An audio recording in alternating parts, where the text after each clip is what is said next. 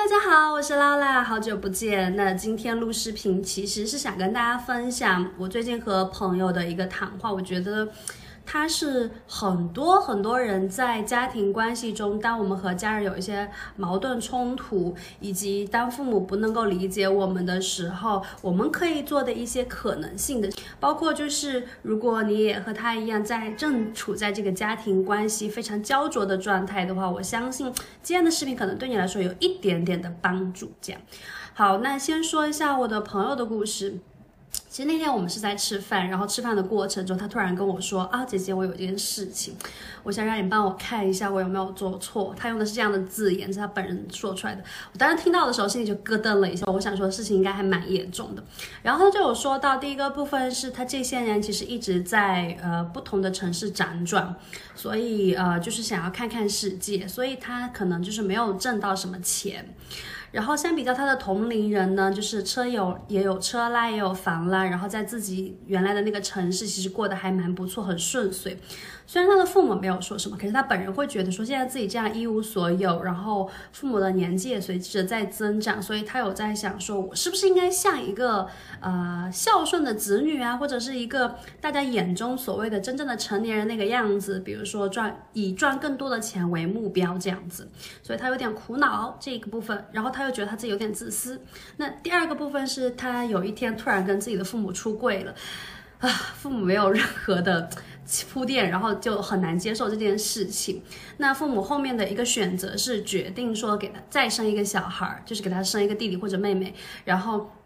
长大之后让他们彼此照顾。因为父母觉得说他如果他呃不结婚的话，那肯定没有人照顾他，所以父母想的是说可以有一个人来照顾你。那这件事情对他来说，他的原话就是：我觉得这件事情对我打击很大。他其实会觉得说，我一个小小的这样的一个决定，然后把整个家庭搅得这么乱，他会觉得自己很罪恶，就是罪孽深重的感觉。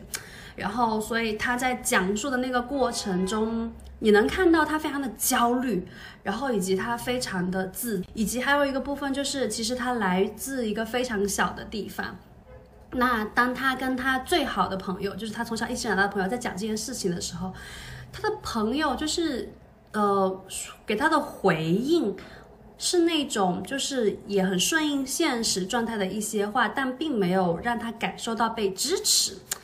所以她现在就决定说来深圳，一方面是为了跟男朋友团聚这样子，那想然后想说有一个爱的人可以在身边这样子会不会更开心啦？那第二个部分是想说可以赚一点钱，然后可能两三年之后再回去，那到时候如果男朋友。回去跟他一起回去当然最好了。那如果男朋友不跟他回去的话，他可能就是也想放手一搏，试试看说会怎样。那他在临走前的时候，他的妈妈有跟他说：“我其实可以接受你是一个离婚的状态，但不太能接受说你不结婚。所以你要不要就是呃摆个酒，让周围的人知道啊，亲戚都知道，其实你有结婚这样子。”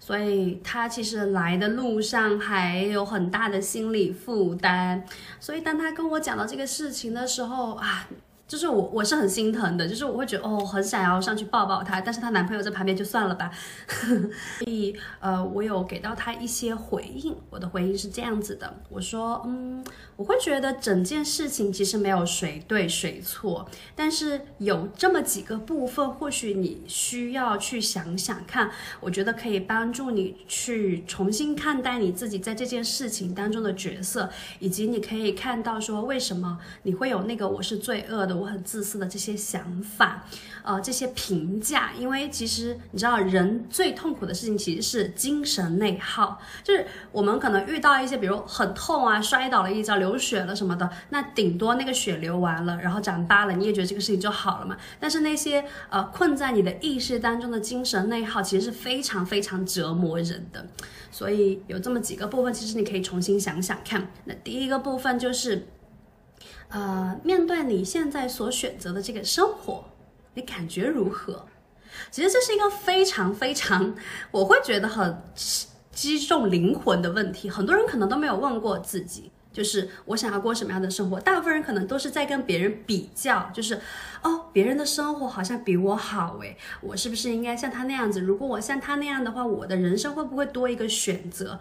OK，谁知道呢？没有人会知道。但是我觉得有一个很重要的部分是你一定要问问看你自己，说我现在的生活是不是我想要的？因为这就是我们无法前进，或者说我们一直会卡在这里的主要原因。很多人不确定这件事情，他会觉得说，虽然我想，可是我有很多现实的东西要考量啊。比如说我想要去做一个歌手，可是如果我吃不上饭怎么办？叭叭叭叭这些事情，就会有很多这种，然后说啊，那不然我就不要去做歌手，我还是好好的。就是呃找个活儿干啊一类一类的，但你知道很重要很重要的一个点就是，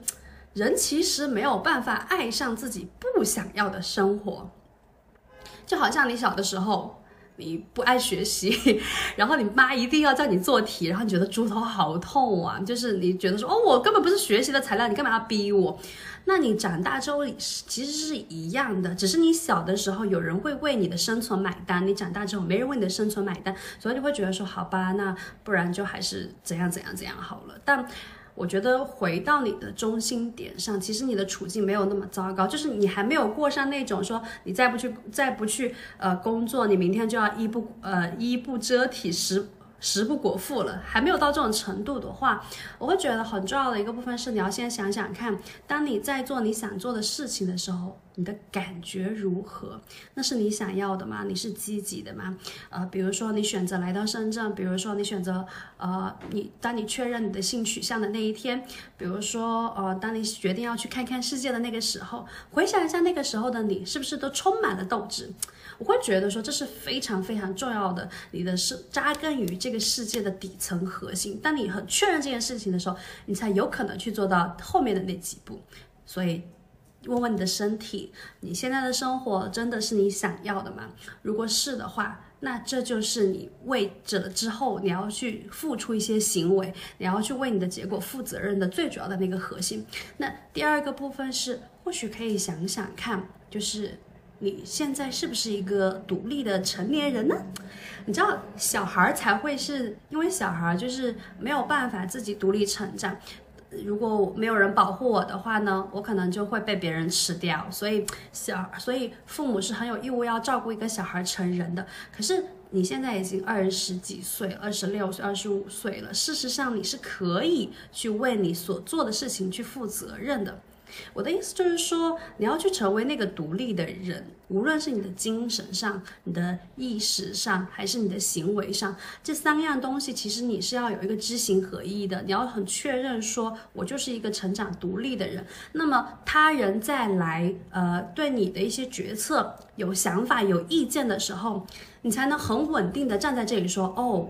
我听到了你的想法，但是我也有我自己的选择。我希望你们可以尊重我的选择。这个背后的这个底气，实际上是靠你本身是一个独立的人来支撑的，并不是说你需要有多大的物质去支撑。耶。那第三个部分是，啊，你是不是允许你的父母也是一个独立的成年人呢？我觉得很多人就遇到跟父母的那个矛盾的时候，或者冲突的时候，总会觉得说啊，我的父母他们养我很辛苦啊，呃，我父母年纪大了，身体不好啊，我不能违背他们的意志啊，一类等等这种话语。哦，当然，当然，我们没有人会想要让我们的父母变得更糟糕，无论是特别是因为你的事情，没有人想要是这个样子。但是这和你的父母是一个成年人是两码事。为什么这样说？就拿弟弟的这个事情来举例，父母想要再生一个小孩这件事情，老实说，我作为一个父母，我有两个小孩啊，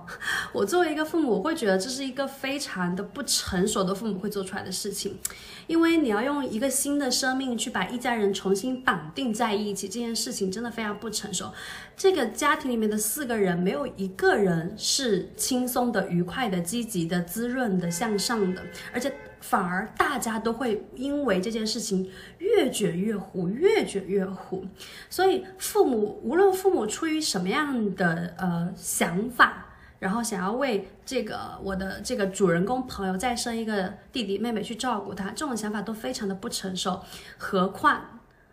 很有可能这个小孩长大之，这个小孩是要靠我的这个朋友去抚养的，是非常有可能的。因为四十五四五十岁去生一个小孩，这个风险真的很高。无论从身体风险，还是从养育的风险来讲，还是从那个小孩的健康风险来讲，其实都风险程度非常高。如果父母一定坚持要做这个决策，我觉得。我是这样跟我的这个朋友说，我觉得未必你的父母真的就是完全的去为你考虑。你的父母有这样的说辞，他可能有这样的想法，但他也有可能有别的想法。所以我觉得说，如果你的父母坚持要生这个小孩，或许你可以去跟他们谈谈看，就是你是怎么想的，你对于这个可能即将出生的生命，你是怎么想的？包括我觉得。大家可以去明着讲到一些，我觉得这个事情的风险性在哪里，这是需要去大家真的坐下来很现实的谈谈看的。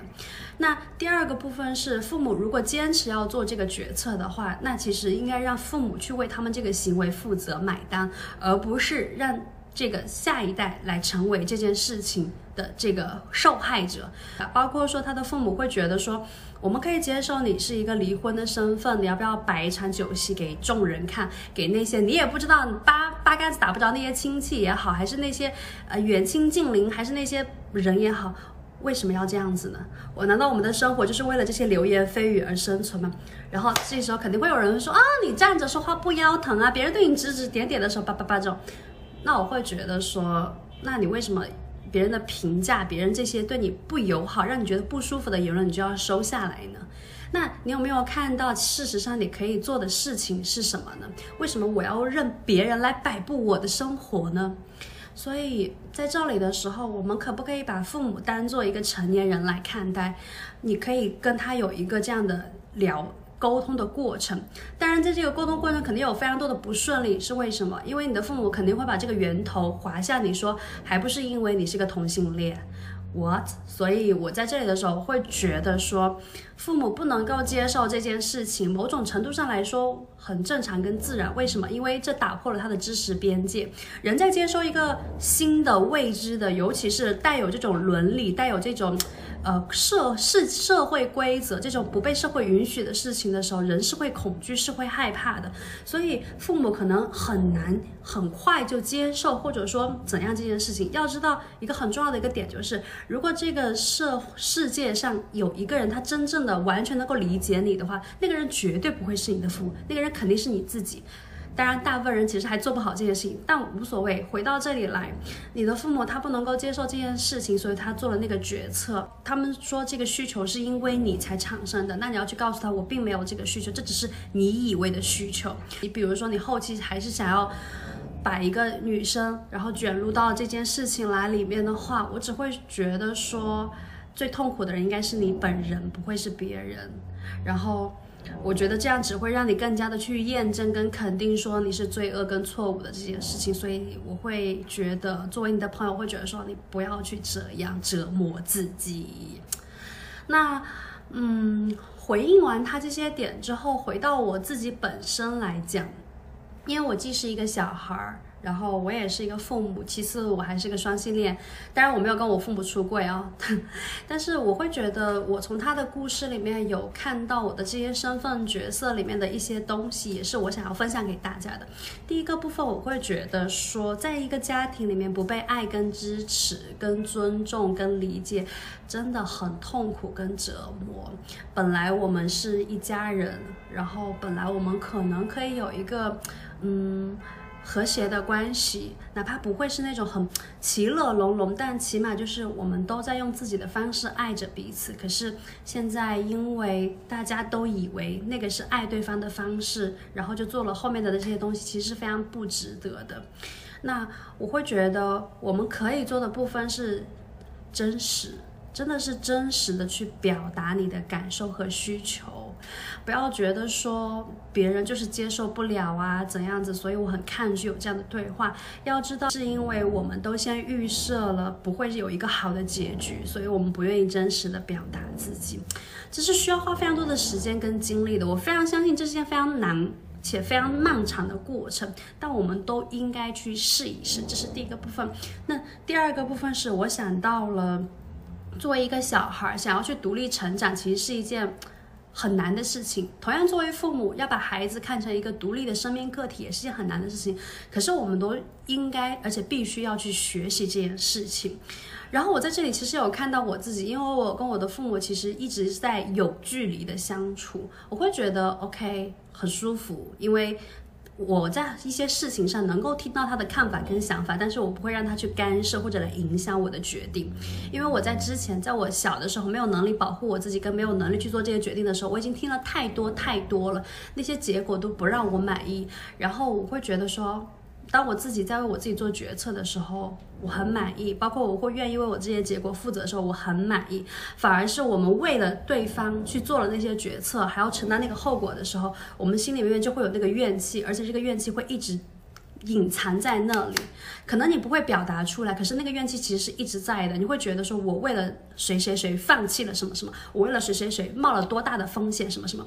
其实这是一种不健康的这个关系的状态。真正健康的关系状态是我们两个都觉得是舒服的，我们都有自己的那个界限，我们都愿意为了对方去做什么事情。可是这个为了对方做的事情是不破坏我的界限之内的。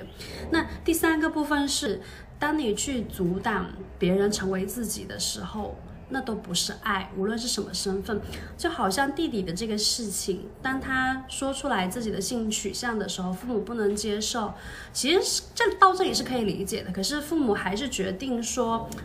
要他要去再结个婚呐什么的，这样子其实对于弟弟来说是更大的创伤，因为弟弟会觉得说他的这个身份状态没有被认可跟接受。其实在这里说。你知道，我们都是，我们又是都是有血有肉的人，我们当然会希望自己身边最亲近的人可以接受我所有的一面。这就是为什么很多人总觉得谈恋爱的时候要找一个可以接受我所有面的人。你要先知先看到我的黑暗面，你才可以享受我那些阳光面。大家都有这个想法，很美好。但是事实就是，可能很多人只能接受。他期待你的那一面，他可能没有办法接受你那么那么多面，但是我们都是要去尝试着，就是去接受。但如果我们不实在不能接受的话，不要去阻止，不要去阻碍他成为他自己。在这里的时候，其实我有想到我的女儿，就是我的女儿她做什么事情，我可能会阻挠她。我想到的就是，比如她会危害她自己的生命。这种事情我是一定会阻挠的，比如他会觉得他要靠另外一个人去改变他的人生，比如伴侣吗？男性这样会去去改变他的人生，我也肯定会阻挠。但是如果他跟我出柜的话，我应该会觉得说，哇，好棒哦，因为我会觉得说，因为我自己可是可以接受这件事情哦，我会觉得好棒哦，因为会觉得说他一定是很信任我，他一定是鼓足了很多勇气，他也很怕说。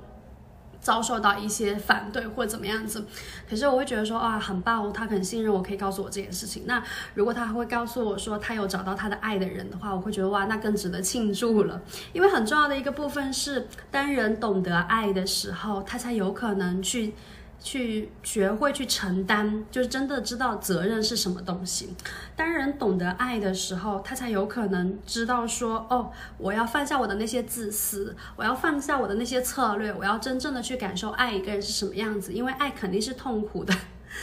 然后我还会觉得说，当他会懂得爱的时候，懂得接纳别人，懂得去就是很能跟自己爱的人在一起，这件事情真的很难得。我会真的很想要去庆祝跟祝福他。无论这对象是男是女，其实我都觉得 OK。但最重要是，他真的知道那是他的爱，我觉得这是非常难得的一件事情，我会非常的为他感觉到高兴。嗯，对。那以上可能就是我对这些故，就是对整个故事的一个分享。我当然不是想说我有多开明，然后别人的父母有多不好，我不是这个意思。我只是还是想要在这里的时候给予大家一些，嗯。点就是你真的要拎得清，你在一个家庭关系中，虽然你想要得到 A，可能可是你可能得不到 A 的话，那你可以做的事情是什么？然后以及非常多一些现实的因素，其实是要去考虑、去考量的。这些东西真的不是说在你的想象当中，以及就是你会有。这些不被支持或者什么的时候，那你就要去找那些会支持你的人。比如我会觉得，我就在结尾的时候有跟弟弟说，我说可能你现在会觉得你来外地，你是为了呃你的男朋友，然后来到了这里，但实际上可能多年之后你会非常感谢你今天自己做的这个决策，因为你在你的那个家庭当中或者你的那个社交圈层中，起码目前为止你可能没有。接受到那么多支持，可能你的父母还是有很多很多不理解的地方。虽然他们肯定是为你好的，但是可能没有那么支持你。那你可以重新去自己创造一个支持你的空间，这是非常非常重要跟难得的。以及如果你身边的这个爱的人，他能给到你一些支持跟力量的话，其实这是一件非常非常棒的事情。因为你的这样的一个决策，其实你开创了一个新的局面，就是完全给你的人生打开了一扇新的窗户。它并不是绝望的，或者它并不是就是。那种没有一点好的地方，其实有好的地方的。你可以看到你在越来越接近真实的自己，这件事情是非常棒的，对。所以就是也希望大家在之后遇到这种家庭关系的时候，最重要的一件事情，首先是要拎得清，能看到说我自己要不要做一个独立的人，但我可不可以把我的父母当成一个独立的人去看待？我们可不可以有尽多的、尽量多的一个呃。在爱的基础上的一个沟通，我们并不是要让对方去，呃，一定要说哦，证明我是对的，或者证明对方是错的，而是我想让对方真实的听到我在这件事情当中，我到底想要表达的东西是什么。好的，非常感谢大家，就是有在听我讲了这么多，那我们下期再见吧，大家拜拜。